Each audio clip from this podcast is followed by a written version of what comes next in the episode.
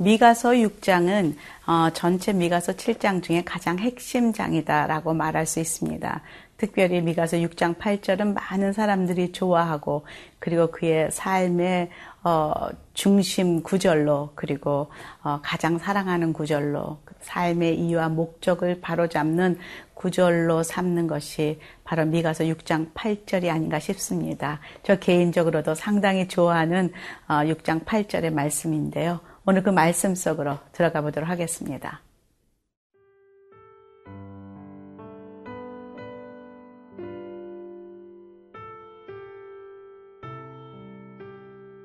미가 6장 1절에서 8절 말씀입니다. 너희는 여호와의 말씀을 들을지어다. 너는 일어나서 산을 향하여 변론하여 작은 산들이 내 목소리를 듣게 하라 하셨나니 너희 산들과 땅의 견고한 지대들아 너희는 여호와의 변론을 들으라. 여호와께서 자기 백성과 변론하시며 이스라엘과 변론하실 것이라. 이르시기를 내 백성아 내가 무엇을 네게 행하였으며 무슨 일로 너를 괴롭게 하였느냐 너는 내게 증언하라. 내가 너를 애굽 땅에서 인도해 내어 종노릇하는 집에서 속량하였고 모세와 아론과 미리암을 내 앞에 보냈느니라. 내 백성아, 너는 모압 왕 발락이 꾀한 것과 부올의 아들 발람이 그에게 대답한 것을 기억하며 시뜸에서부터 길갈까지의 일을 기억하라. 그리하면 나 여호와가 공의롭게 행한 일을 알리라 하실 것이니라. 내가 무엇을 가지고 여호와 앞에 나아가며 높으신 하나님께 경배할까? 내가 번제물로 일련된 송아지를 가지고 그 앞에 나아갈까? 여호와께서 천천의 순양이나 만만의 강물 같은 기름을 기뻐하실까? 내 허물을 위하여 내 마다들을 내 영혼의 죄로 말미암아 내 몸의 열매를 드릴까? 사람아, 주께서 선한 것이 무엇임을 내게 보이셨나니 여호와께서 내게 구하시는 것은 오직 정의를 행하며 인자를 사랑하며 겸손하게 내 하나님과 함께 행하는 것이 아니냐. 미가는 이스라엘 백성들에게 이렇게 선포합니다. 지금 하는 말은 내 말이 아니다. 이것은 여호와 하나님께서 너희들에게 주시는 말씀이다라고 자신 있게 어, 말합니다. 우리는 가만히 여러 가지 얘기하다가 지금부터 하는 말은 잘 들어야 돼. 내 말이 아니야. 이것은 누가 누가 하시는 말씀이야. 라고 말할 때 더 귀를 기울이게 되는 어, 그런 경향이 있습니다. 지금 미가는 여기서 액센트를 주면서 이제부터 하는 말은 굉장히 중요해. 라고 말하고 있습니다. 1절입니다. 너희는 여호와의 말씀을 들을지어다. 너는 일어나서 산을 향하여 변론하여 작은 산들이 내 목소리를 듣게 하라 하셨나니 너희 산들과 땅의 견고한 지대들아 너희는 여호와의 변론을 들으라 여호와께서 자기 백성과 변론하시며 이스라엘과 변론하실 것이다. 이것은 그 변론이라는 단어는 법정 언어입니다. 지금 어, 일어나서 산을 향하여 변론하고 작은 산들이 내 목소리를 듣게 하라 하면서 이제 대화를 신청을 하시고 너에게 어, 어떤 어떤 것이 일어날 것이다 라는 하나님의 또 음성을 듣는데요. 법, 그 법원에서는 어떤 일이 일어납니까? 사실만을 말하는 것이죠. 그리고 어, 거기에는 증거가 있고 그리고 서로 서로 어, 남을 어, 이야기하는 것이 아니라 남의 이야기를 하는 것이 아니라 자신의 이야기를 하는 자리가 바로 법정입니다. 지금 법정으로 어, 지금 이스라엘 백성들을 불러내고 있습니다. 저는 이 미가의 이 외치는 소리를 들으면서 어, 정말 그는 예언자구나. 예언자라는 것은 자신이 들은 거, 자신이 본 거, 자신에게 들려진 것만을 말하는 자가 바로 예언자입니다. 선지자요, 성견자입니다. 그래서 예레미야가 처음 그 하나님께서 부를 때에 나는 어린아이라 나는 말할 줄도 모르고 그렇다. 이렇게 그, 어, 얘기를 한 걸 보면은, 어, 그 선지자의 역할은 하나님께서 주신 것을 말을 해야 되는 사람입니다. 그리고 또 이사야도 불림을 받았을 때에 자기의 입에 그 더러운 것을 고백했던 이사야 6장에 그 거룩한 숯불을 대어주는 것을 보면서 그 입술에 자신의 언어가 아니라 하나님의 언어와 하나님의 말씀을 전하는 자들이 선지자여 예언자구나 라는 것을 어, 저는 말씀을 보면 묵상합니다. 저는 늘 말씀을 전하는 자로서 정말 어떨 때는 어, 하나님의 말씀보다는 나의 생각을 전할 때도 있고 그리고 또 어, 뭔가를 내가 가르쳐 주려고 어, 정보를 전하고 그리고 세상에서 주는 많은 지식들을 전할 때가 있었음을 고백합니다. 하지만 미가를 보면서 하나님 이 미가는 오로지 하나님의 마음만 말씀만 전했던 예언자요. 그것이 그래서 구체적으로 성취되어 왔던 그런 예언자의 예언자임을 어, 정말로 어, 깨달으면서 정말 닮고 싶은 예언자다라는 그런 생각이 듭니다. 그 예언의 내용이 무엇입니까? 한번 보면 3절에 이르기를 내 백성아 내가 무엇을 내게 행하였으며 무슨 일로 너를 괴롭게 하였느냐? 너는 내게 증언하라 하면서 4절 5절에 내가 너를 애굽 땅에서 인도에 내어 내어 종로로 타는 집에서 속량하였고 모세와 아론과 미리암을 네 앞에 보냈느니라. 5절에 보니 내 백성아 너는 모압 왕 발락이 꾀한 것과 부올의 아들 발람이 그에게 대답한 것을 기억하며 시딤에서부터 길갈까지 일을 기억하라 그리하면 나 여호와가 공의롭게 행한 일을 알리라 하실 것이니라 말씀하고 있습니다.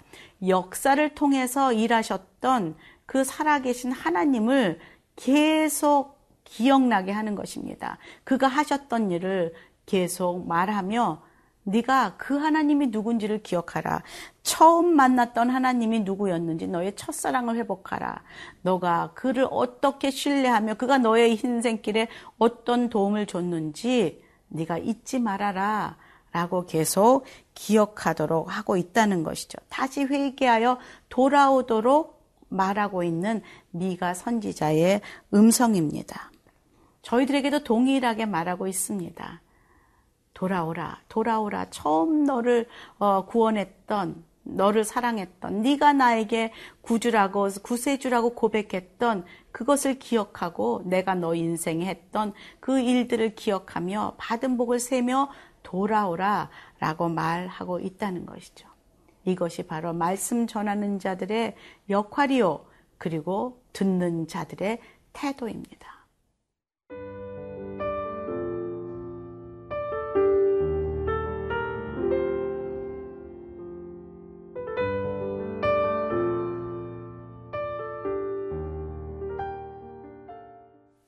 우리는 여호와 하나님을 아는 만큼 예배할 수 있고 기도할 수 있습니다.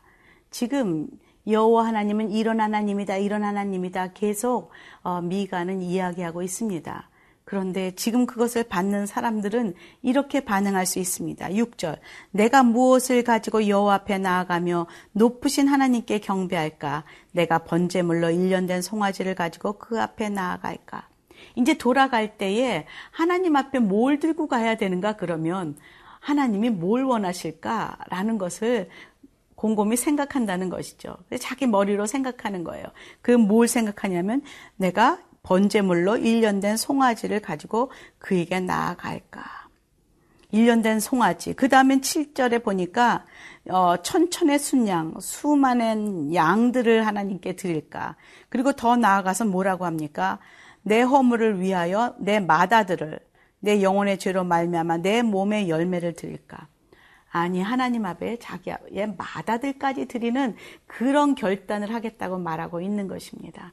그 당시 자신의 아들을 가장 귀한 아들을 하나님께 그 신에게 바치는 이방 종교가 있습니다. 몰렉 종교 신은 자신의 그 아들들을 바치는 그런 제사를 드립니다.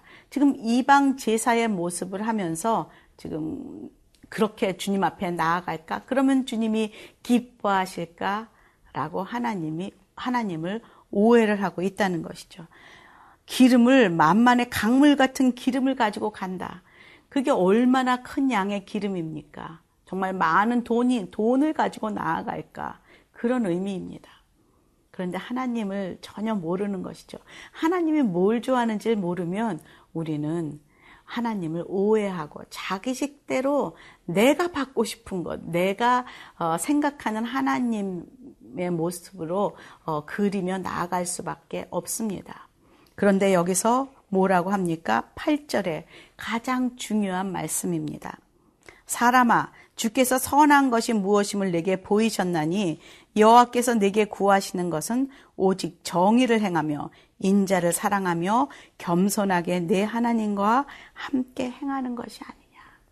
너무나 쉽게 하나님이 뭘 원하시는지를 지금 미가 선지자는 말하고 있습니다. 사람아, 내가 선한 것이 무엇인지 이미 너에게 보였다. 그것은 무엇이냐면 정의를 행하여라. 정의를 행한다는 것은 의를 행하는 것은 구별되어 사는 것입니다. 거룩한 삶을 사는 것이고 그리고 이 거룩한 삶은 힘들고 어려운 자, 소외자들과 함께 서주는 것이 거룩한 삶입니다. 그리고 인자를 사랑하며 인자는 햇세드입니다. 사랑입니다. 극률입니다. 이것을 사랑하며 겸손하게 겸손하게 내 하나님과 함께 동행하며 살아가는 것. 그것이 바로 하나님이 원하시는 하나님의 백성들에게 하나님의 자녀들에게 원하시는 제사라는 것이에요. 삶의 제사라는 것이죠. 저는 이것을 보면서 로마서 12장 1절을 기억합니다. 너의 몸을 하나님이 기뻐하시는 거룩한 산 제물로 드리라. 이것이 너희가 드릴 영적 예배니라. 사람들이 그래서 이 6장 8절을 늘 마음에 묻고 이것을 삶의 방향으로 또 삶의 그 목적으로 이렇게 붙들고 살아가는 많은 성도들을 본 적이 있습니다. 저희 남편도 어, 예배를 강의하는 사람입니다. 그래서 성가대 지휘자들에게 또 많은 음악하는 사람들에게 예배가 무엇인가 강의를 하다가 이 말씀 앞에 붙들려서 한번 어, 정말 울며 하나님 앞에 회개하는 것을 제가 본 적이 있습니다. 하나님이 원하시는 예배가 어떤 그 뭐 성가대의 아름다운 그리고 어떤 제사의 그런 모양이 아니라 너 자신을 지금 하나님께 드리라 정의를 행하고 인자를 사랑하고 겸손하게 나와 함께 행할 때 그것이 삶의 제사로 되어서 내가 받고 싶은 향기로운 제사다라고 말하고 있습니다. 이제 저와 여러분은 알았습니다. 하나님이 원하시는 예배가 무엇인지.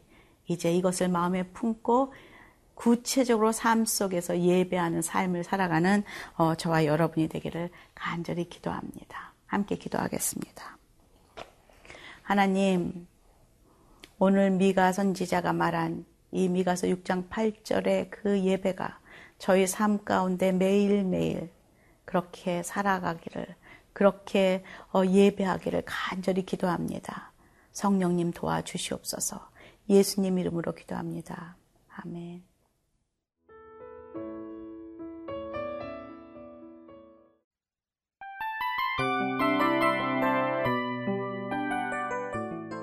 이 프로그램은 청취자 여러분의 소중한 후원으로 제작됩니다.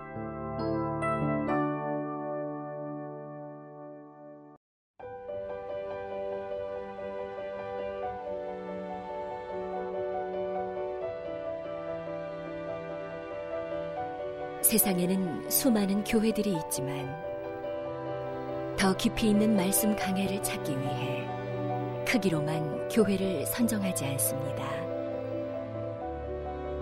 보다 좋은 영적 콘텐츠를 더 많이 나누기 위해 방송비를 받지 않습니다.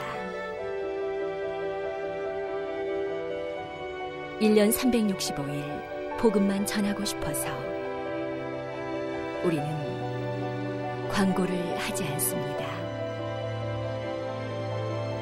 온누리의 복음을 땅끝까지 CGN TV와 함께 땅끝 성교사가 되주세요